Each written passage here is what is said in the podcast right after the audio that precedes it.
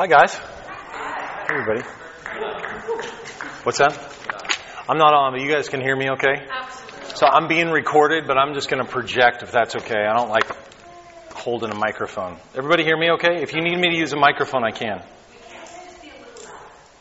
Is this good? Okay. Is this better?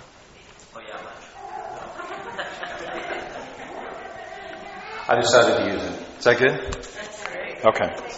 No problem. Ah. Well, let's pray together before we get going. Holy Spirit, um, give us the keys that you desire to give us. You're so great at equipping and helping us. And we're trusting that you're going to deliver your word and that we're going to be able to um, receive an impartation from you because beyond us, you live what it is that you preach and the truth that you give. So we receive that into our spirits tonight in Jesus' name. What I want to uh, share with us tonight is just kind of a just kind of a one-off. It's been something that's been on my heart, and Randy Howard, some of the things that he shared sparked uh, some of those aspects that have been uh, on my heart. And just together with the elders, we were talking here at our elders meeting this last week, and we said, you know, I think we we need to hit on something here. I'm excited for next week. Don Walker is going to be sharing and uh, about Jesus in the storm, and so I'm I'm very um, grateful for that. So, uh, little little preview of things to come. It's going to be wonderful. Uh, I want to share tonight about, uh, I've entitled, kind of have two titles, but Gathered in Order to Go or Church Essentials Kit. Okay? You ever heard of an Essentials Kit? Okay, just about anything that you could possibly think about doing has an Essentials Kit. Believe it or not, so does church. And uh, you might think, oh, I don't need to prepare all that much in order to, you know, just show up for or attend uh, a weekend gathering. You'd probably be right about that in terms of what the contemporary church is all about these days. But that's not this church. That's not this church. One of the challenges that any church faces or, or any organization is to be both relational and missional. Apple's selling their products, they want to be able to connect on a relational pe- level with people. They want to be real, they want to be relevant, but they all has, also have to be missional because they've got to reach people who are actually going to buy what they're selling. So, these two things, relational and missional, a lot of times, the church, you know, a church that you might visit or, or something like that, you'd see, and, and they're really good at usually one or the other. But it's not often that we're able to marry the two together. That's what God is after because He is both. So if He's after building His church, then His church should have those ingredients within it. Not the weekend service, but the people sitting right here and the people outside these walls who represent the body of Christ. And so let's take relational first. Relational, just my definition of it is learning to grow in love with one another as we live life with one another. Because it doesn't come batteries included. Anybody realize that? Right? In, in, being in any type of relationship, you realize, wow, that I don't have that. It's built into me. So, learning to grow in love with one another as we live life with one another. I love what Jesus said in John 13. I think anything Jesus says we should love, but I really love this. And he says, John 13, 34 through 35 says, So now I'm giving you a new commandment love each other. Love each other. See, before it was don't do this, do this. Don't do this, follow this rule, this guideline. Now he says, I'm about to give you something that trumps all of those things. Love each other just as I have loved you, you should love each other. Let's read it together, the rest of it. Read that. Just as I have loved you, you should love each other. Your love for one another will prove to the world that you are my disciples. The love that Rod has for Glenn, or the lack thereof, is going to be proof one way or the other whether or not Rod and Glenn are disciples and followers of Jesus. That's what he said. It's right there. It says, This is going to be the evidence. Missional. Missional. Let's look at this. Put that up there. Really basic. We're going back to the root structure, to the foundations of who we are as a church. And of course, I believe this is true for the body of Christ. But missional is to love God and love people and love God's world. It's to reach the unreached. Come on, say it with me. Touch the untouched and love the unloved. This is what Father did with Jesus and the Holy Spirit. So, God, three in one, the triune God, is in heaven, completely satisfied, content, loving each other. They are the original community. They're the original community. But they wanted to share their love and relationship with one another, and because of who they are, they can't avoid being missional. They wanted to share that. They wanted to have a family. They're the most relational of all. They're the most greatest advocates and promoters of relationship building. They're also the original missionary. Seeing the plight of humanity, understanding that we needed a rescuer and a deliverer, Father God sends Jesus. He comes and makes the first landing on the planet. And then he is taken up after he's sacrificed and he's raised again. And then, right, hands the baton off to Holy Spirit. Now, Holy Spirit, Christ in his Spirit, is now living and shaping us into a relational and missional community. Easier said than done, but exciting. And Check this out Romans 10 13. Everyone who puts their trust in the Lord, everyone who calls on the name of the Lord will be saved. Everyone. Everyone that you come across with the Spirit of Christ in you, and they need to know Jesus. It says everyone, every single person. Does that mean every single person in this world is going to be saved? No. But everyone who does call on the name of the Lord will be saved. I'm out in the ocean with my brother in law. I call on the name of the Lord Jesus, save me, or I'm going to die. He did. He did. He followed through. I've never felt tangible salvation more than that point in my life.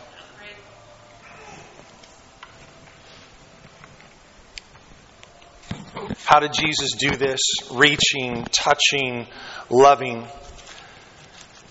When Jesus came to earth, he brought with him the family way. And we get to be a part of that. So, this essentials kit thing. Well, sometimes you have it, sometimes you don't. And when we get in situations like this in church setting, or whenever the church gathers, or whenever the church is going, we realize what we have and what we don't have. right? You get into, you know, you start, you have, build a friendship with somebody, you start building that friendship, and you realize, wow, I'm not very good at working stuff out. I need to practice this. Marriage, parenting, whatever it is, you realize how good or how bad you are at this and that. So, a couple examples here for you. I, I went bear hunting one time with a friend of mine, Nathan Wellham. Some of you know him. And uh, we got out into this really, really remote area. When you go hunting, you should have a hunting essentials kit with you. You should. So we got out there. Well, he, we got this great idea, and it was a great idea. But um, he got the keys from like Weyerhaeuser to go behind some of those locked, get a, go through those locked gates. So this is great. We got access to a piece of land nobody else is hunting. This is super cool. So we get out there. And uh, we've got this truck that we borrowed from my cousin, Jared. two wheel drive, Ford F 150, end up in a ditch like this, completely sideways, totally stuck, and now it starts to absolutely pour down rain. We have to walk several miles out to this dam that we remembered seeing. And we get out there, and there's this huge, like eight, you know, nine foot barbed wire fence all the way around the thing. Nathan climbs over it. Let me tell you what, he was a little bit desperate. He didn't bring any rain gear. It's getting very cold. It's probably in the 40s. Hypothermia is starting to set in. He did not bring his essentials kit. He was not prepared. Didn't think ahead of what the needs might be. Mount Rainier. 1995, you guys have heard me talk about this somewhat. Six of us are tied together as we're going up. Now, we came loaded with a full climbing kit. Loaded, ready to go. We had Bruce. Bruce had tried this insane thing before, Dan, and uh, we're going up this mountain. Andrew was out training this morning. He's going to attempt to climb here later this summer with his brother.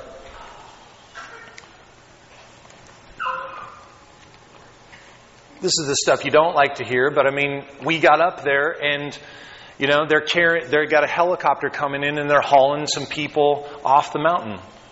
But they weren't alive anymore. Two rescue climbers go up to help a guy who had broken his ankle. Pulls the other guy off with him. Relationship wise, we see that happening all the time. Here you got people who you think are really well equipped to be able to navigate the different areas of life, but they end up yanking the other person off the mountain with them. The whole thing goes down in flames. The following week, three other people fell. Experienced climbers. Colossians 3 12 through 17.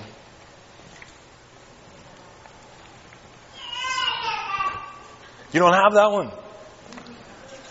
That was my prime text. Are you sure? Okay. Since God chose you to be the holy people whom He loves, He chose you. This is to the church at Colossae. He chose you, and this translates to us, He chose you to be the holy people whom He loves. He's chosen you to be holy and He's chosen you to be loved by Him. You must, since that's true, you must clothe yourselves with tender-hearted mercy.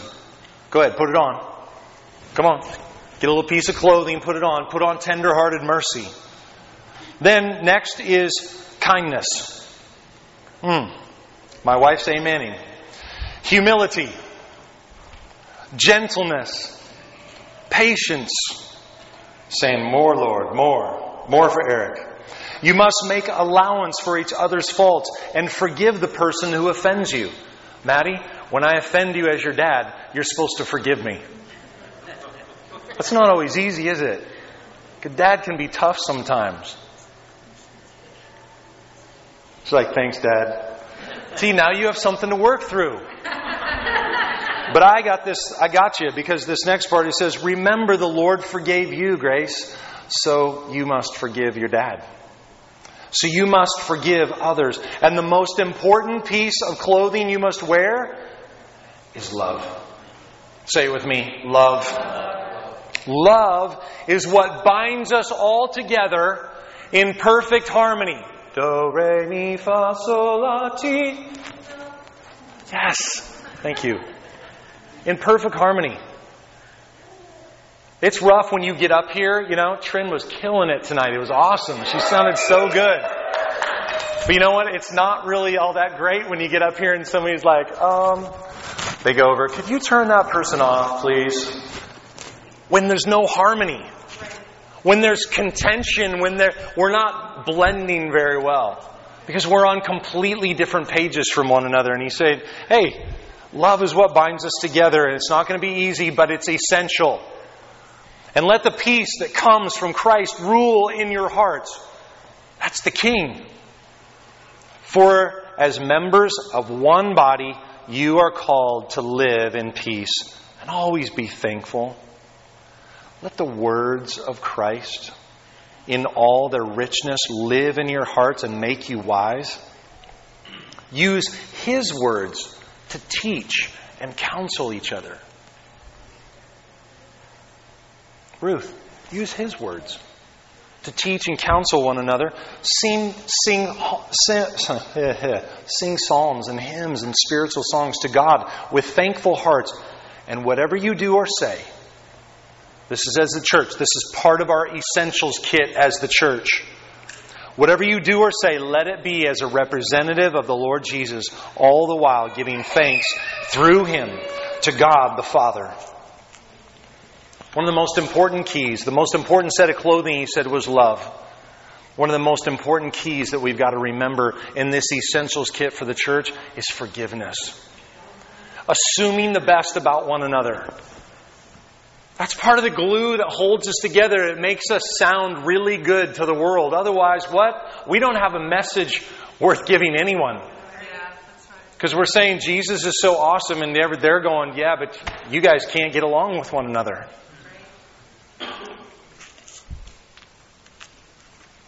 Matthew 6, 14 through 15. There's a big, huge if on the beginning. I knew it. I gave it to you. You're awesome. So, for those of you with 20, what would this be, like 25 vision? Binoculars in the back, will be issuing those. Okay. Matthew 6. This is right after the Lord's Prayer.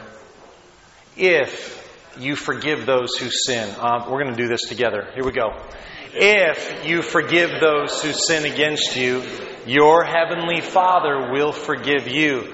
But if you refuse to forgive others, your Father will not forgive your sins. That's heavy business. You ever come across the person who is so stuck in unforgiveness? You realize, oh my goodness, they're, they, they, they're not experiencing, they, they continually take up offenses against people all the time. They don't know how to let God take control and trust Him in those relationships. This isn't just letting, you know, bygones be bygones and, you know, water under the bridge and hoping time will help things pass. No, he's talking about forgiveness in the depths of our heart. Really, truly forgiving him. Because what is the standard? Remember, Jesus forgave you. Did he just kind of like, well, we'll just, you know, let time pass and maybe, you know, I won't feel so bitter to, toward this person anymore? No. He commands us, you must forgive. You must get down and dirty and work it out. Work it out. And that's why forgiveness is such a huge deal to God, because Jesus died to purchase forgiveness and freedom. Take the average citizen and the average veteran of war. Who do you think values freedom more? Yeah, the average citizen is, is, you know, typically takes their freedom for granted.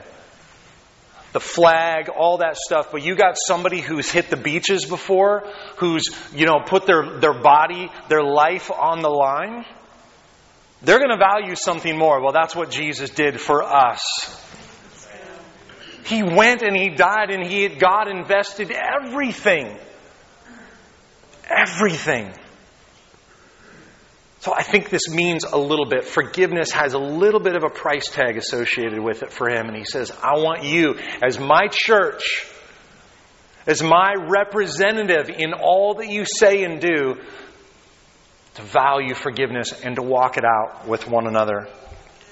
Massively important. So important. Equipping and mobilizing. You know, things like this.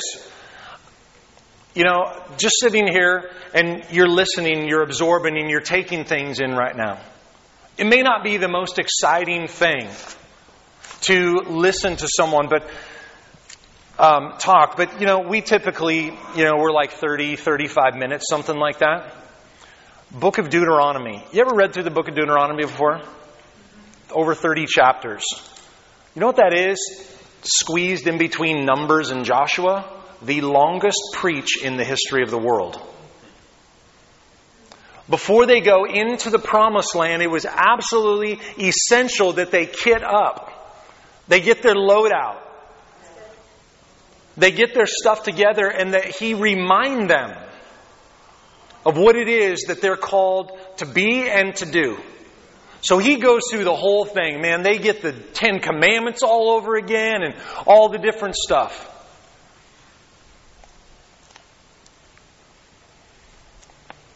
That is one long preach out in the middle of the desert, no shade, no AC. We could use a little AC in here, couldn't we? Kind of warm. Back there on the back wall, if somebody wants. Lee? Where's Lee? Maybe you want to try. It looks like the same unit we use, uh, or that you use there at work. Maybe we could kick that on for a temporary or something. Thank you. What is Moses doing? He's equipping them, he's immobilizing them prior to them being released into their promise. This wasn't the only time. It took continual training, reminding, ongoing. Did the people view what he was saying as essential? Did the people receive and embrace what he was saying? Did they say, you know what, this is really essential for going into the promised land? Evidently, some of them did and some of them didn't. But overall, they didn't take it seriously. They didn't value it the way that they needed to. Because what does it say? They continually forgot. They didn't remember. So that's part of the essentials kit of the church is coming together in order to go. To be reminded so that we can be sent. So is that an issue of have to? Or is it a situation of, oh my God, I need you? I need Rod. I need Lisa. I need Linda and Dawn and Bruce and Jeanette. I need you guys. You know what? You need me. You do. Yeah, Not just in this pulpit, but you need me in life because we're supposed to be walking together.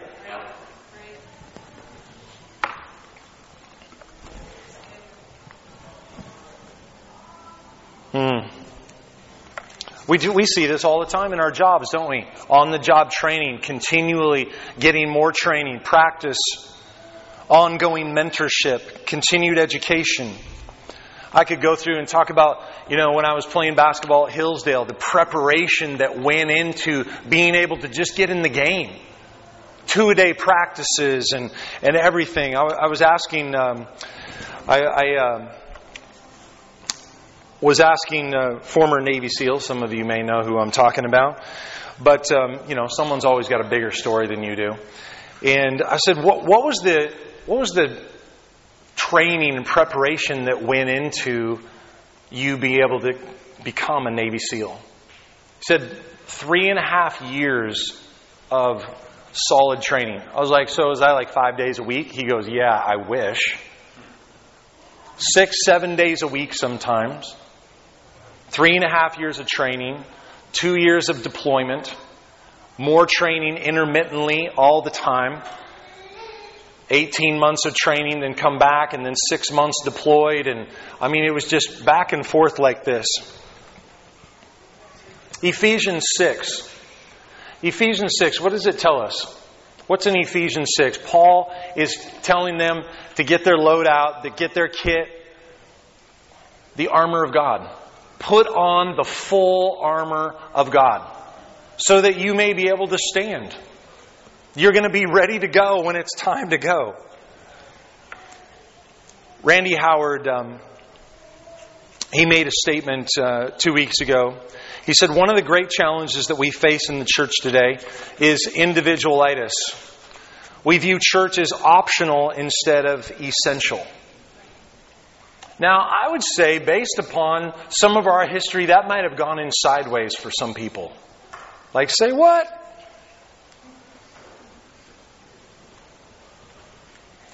I wonder if Navy SEALs view their training, their equipping, their mobilizing, their team building and mission as optional or essential.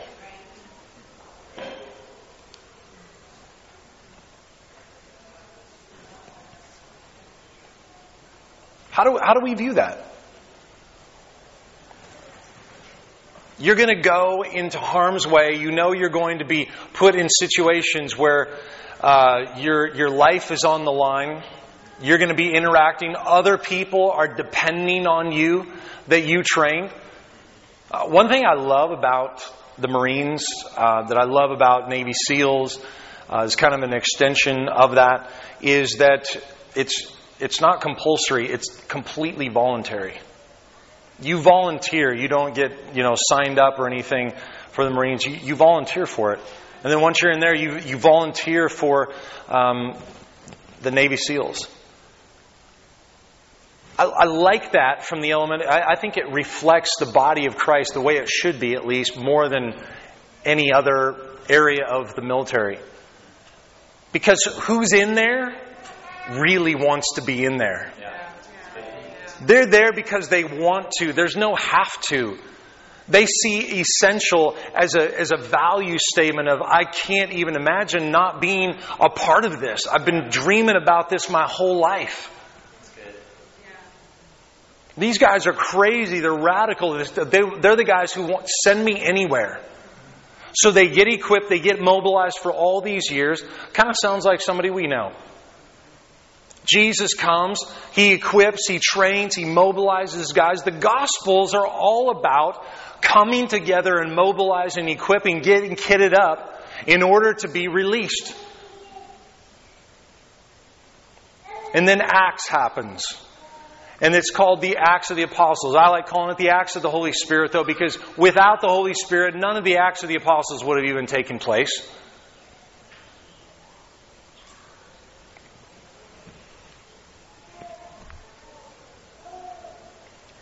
The Gospels are all about gathering and training. And we in the church are constantly in this mode. The early church in Acts 2, it says that those who believed were added to the church, about 3,000 in all. So this is right after the Holy Spirit just gets, just drops on everybody. And what's known as Pentecost there, where after 1,500 years, the Jews have been waiting for God to write the law on their hearts. And it finally happens. He comes to live inside of them. They joined with the other believers and they devoted themselves to the apostles' teaching and fellowship and sharing in the Lord's Supper and prayer. You're going to notice a real theme here of a lot of food. Okay, these people love to eat together. And all the believers met together constantly and shared everything they had. They sold their possessions, they shared the proceeds with those in need. Now, I want you to notice something. I think people read this and they think, you know what, they sold everything so that people would be able to have what is necessary, but that would mean all the people who gave didn't have anything anymore, so the people in need would have to give all the stuff that they just gave back. No, that didn't work that way. But they did sell their possessions, like, you know, had a garage sale or, or whatever it is, Craigslisted it, and they helped those in need. They worshiped together at the temple each day.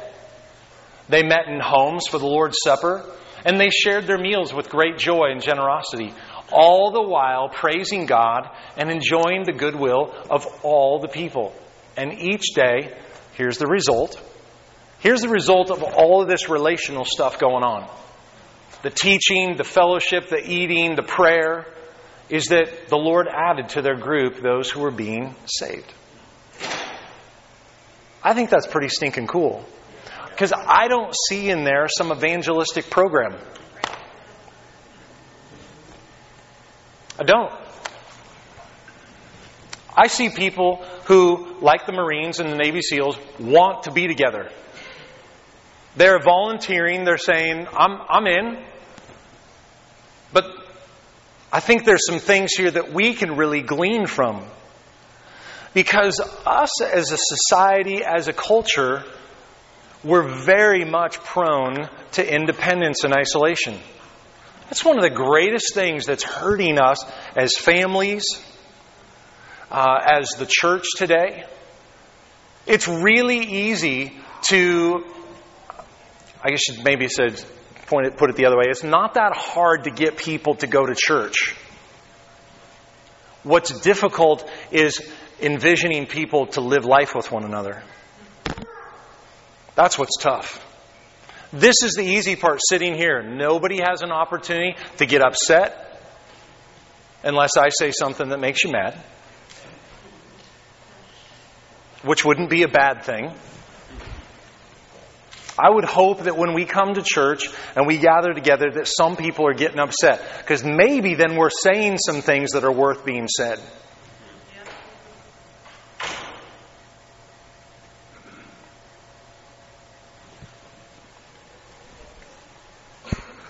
That kind of regularity that they're pointing to right there, that's pretty serious stuff. That's a closeness that is required in order for that last sentence to be realized.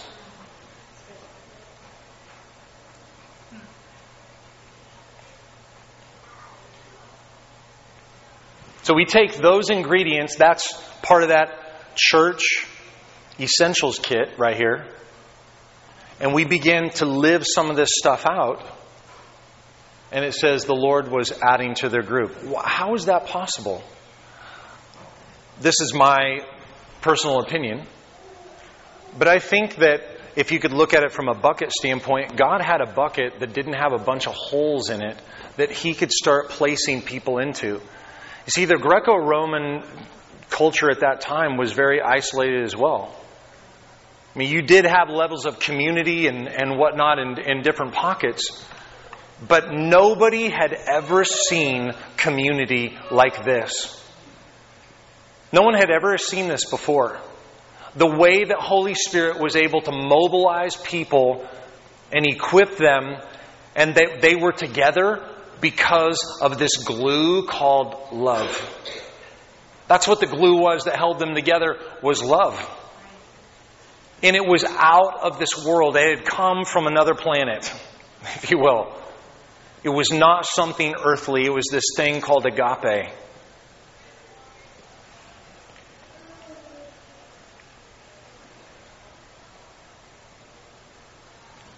But what we're seeing up here, this essentials kit,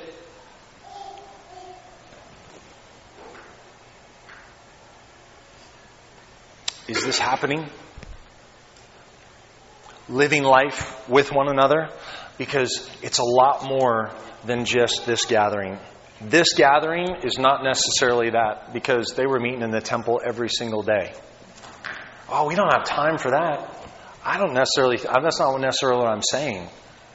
It's not about the frequency of gathering necessarily, but what is taking place in us.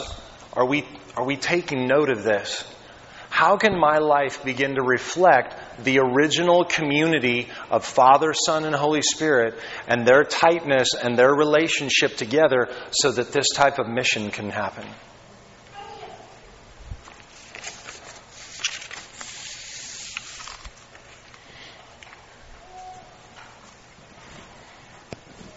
All right. Titus chapter 2. Getting ready to turn the corner here to wrap up. It's not even 7:20 yet. We're screaming. It is stinking hot in here though. Is it hot in here to you? Okay. Just making sure I wasn't the only one. Sorry to keep bringing that up, but I'm actually going to turn this on.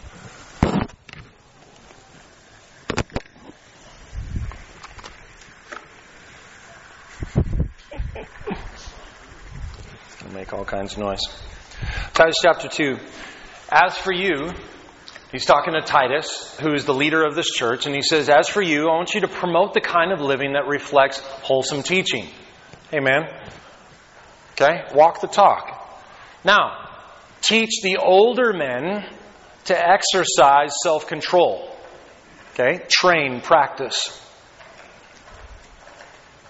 To be worthy of respect and to live wisely, they must have a sound faith and be filled with, the lo- with love and patience. Similarly, teach the older women to live in a way that honors God. I love this part. I, it's one of my favorite parts of the Bible. They must not slander others or be heavy drinkers. Okay, so older women, stand up. No, I'm just kidding. Okay? Do not slander or be a heavy drinker. A light drinker, maybe, but not a heavy drinker. that just cracks me up. I thought Paul knew what he was talking about, didn't he? These, these gals get a little bit older and they start hitting the sauce. Instead, instead of being a heavy drinker or a slanderer, they should teach others what is good. These older women must train the younger women. Come on, check it out. Here's part of the essentials kit of the church. Here's what we should be about. Again, Titus is a, like Timothy, is a pastor of a church, and, and he's given them the directions here. Here's what you need to be doing. The older women, older men need to be involved. Okay, so what does that say about the younger ones? We're getting to you guys in just a second. But you younger ones, you should be wondering, okay, so I'm not getting input from some older men and women in, in the church, and so I need to get connected, not only maybe with my parents, but with some other people and get mentored, get discipled. Okay, so what part of your kit is missing? These older women must train the younger women to love their husbands and their children, to live wisely and be pure, to work in their homes to do good and be submissive to their. Courtney, help me. You got the rest of it? And be submissive. Be submissive, Courtney. Courtney. Be submissive and give us the rest of the text, please. Courtney. Damien, help me, please. Oh, there, there we go. Okay. Uh, submissive to their husbands. Okay, so if you have some older woman, you know, tap you on the shoulder and say, honey, we should get together. Maybe they need to talk to you about a few things that they're seeing, and you need to say, hey, I'd love to do that. Would you help me see what I can't see? In the same way, I like how he says teach and train and you know do gives real directives to the older ones, but he says in the same way, encourage the young men because he's saying hey, they're going to do their own thing anyway. So just encourage them. Try and lead them along a little bit here. The young men to live wisely. We pray that our young men would, would make it to older times in life because they want to live on the edge. There's so much zeal, you know, in them. So they got to learn to live wisely. And you yourself must be an example to them by doing good works of every kind. Let everything you do reflect the integrity and seriousness of your teaching. Teach the truths that your teaching can't be criticized. That's true for all of us. Then those who oppose us will be ashamed and have nothing bad to say about us. That's wise stuff right there. Relationships, marriage, parenting. I, I got to say this.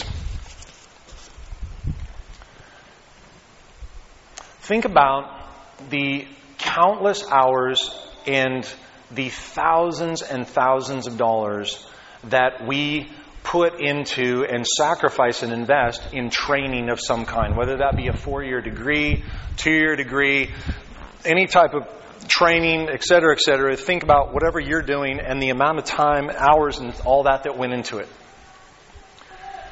Think about how many hours of training and instruction you received prior to getting married. In comparison, how much money did you spend to be trained to be married? Something you're going to do for the rest of your life where you might have a career or a job that lasts however long. Isn't there something wrong with that? It shares it shows what our culture values most. That's why I would say maybe that's the reason why a lot of careers are outlasting marriages. You're going, man, I invested so much money, time, and all this training for this job. I had a couple sessions maybe with a pastor prior to getting married. There's really no investment here.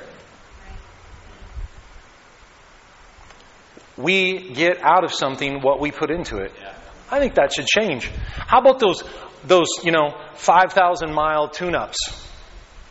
Every once in a while, going through and just, you know, we, we, we talked about uh, doing some things like this rather than just marrying people and then, you know, okay, you guys are on your own.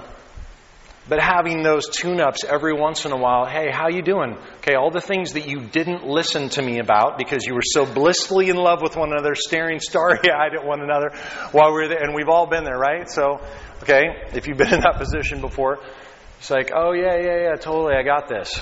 I don't got this.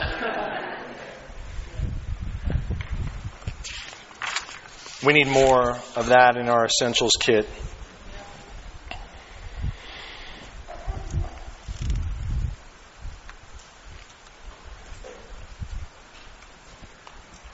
When we hear Randy Howard say that church is viewed as optional rather than essential, what he's saying is that in the way that we view church in terms of being the church, we see it as optional rather than valuable.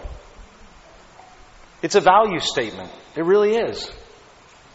Now, I want to make a value statement to you. As elders, we've been talking for a little while now, and we've been looking ahead in the calendar uh, to what um, you know how we're going to navigate certain things schedule wise. And uh, coming up, July 4th happens to be on a Saturday, and so what um, we want to make a value statement, and that is we're not going to have anything on that weekend.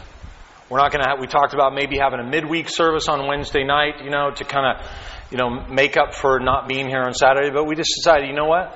We want to make a value statement about who we are, and we just want to set that time aside and uh, be together as families, get together, everybody go out to Rod Bannock's house and blow up his property, and, you know, whatever you want to go to Bruce Hart's, invitation, okay, invitation, because Bruce wasn't going to be here at church anyway, so. I couldn't resist, Bruce. Uh, no, he was going to go after church and show up, and I've actually been to his party. You should go. It's really, really fun. But um, anyway, so want to let you know that ahead of time so that uh, that you can plan. And um, but I think in hearing that, and uh, that some of us, I think, heard that attending church is attending church is not optional. And the reality is is how can we separate who we are from what we do and what we do from who we are? If we are the church, how can we help but gather as the church? Now, are we saying that gathering as the church is mandatory? Absolutely not. Similar to our name, there's an open door. People are going to transition, even not just attending, but transition in and out of this church just like they do with other churches. Bless them and bless God. We, we absolutely refuse to shun people who decide that, you know what, God's leading them in a different direction. They might be wrong, they might be right. That's not the issue. That's for God to decide and to help them see those things one way or the other. But the key for us is to continue to maintain that relationship. So, is valuing what God values essential? Absolutely. How does He view things? I, want to leave you with this. Without wavering, this is Hebrews chapter 10. Without wavering, let us hold tightly to the hope we say we have. For God can be trusted to keep His promise, can He? Think of ways to encourage one another, to outbursts of love and good deeds. And let us not neglect our meeting together as some people do. Did that say mandatory? Absolutely not. Just say, hey, don't neglect it because we need one another, both in this gathering and in other configurations. But encourage and warn each other, especially now that the day of Christ's coming back is again drawing near. Don't ever forget those early days when you first learned about Christ. Remember how you remained faithful even though it meant terrible suffering. You suffered along with those who suffered the same things. When all you owned was taken from you, you accepted it with joy. You knew you had better things waiting for you in eternity. Would you stand together?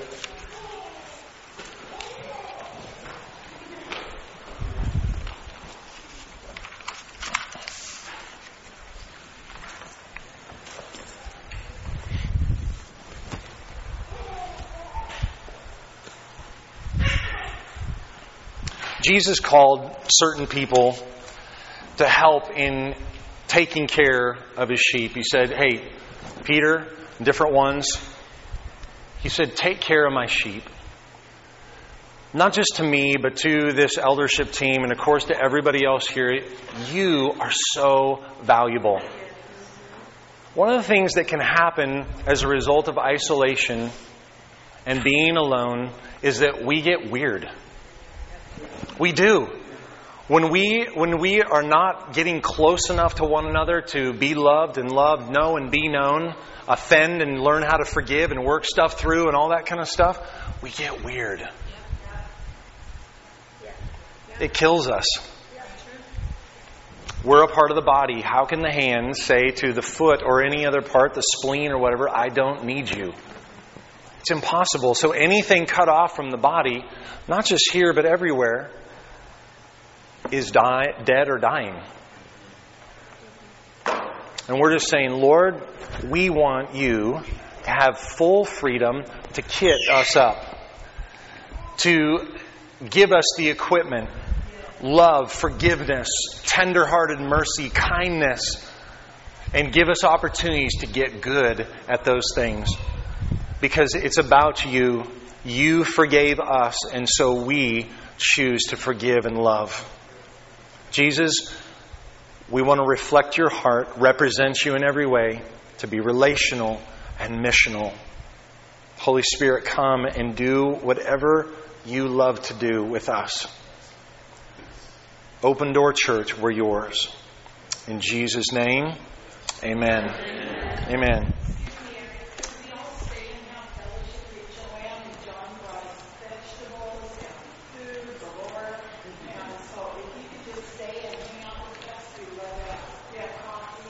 I'm sorry we're not able to do that tonight. yes. Hang out. There's some great. Oh, man, that looks good back there. Evan, save some for me, will you? yeah, enjoy. Good night. Wednesday praying in our state capital.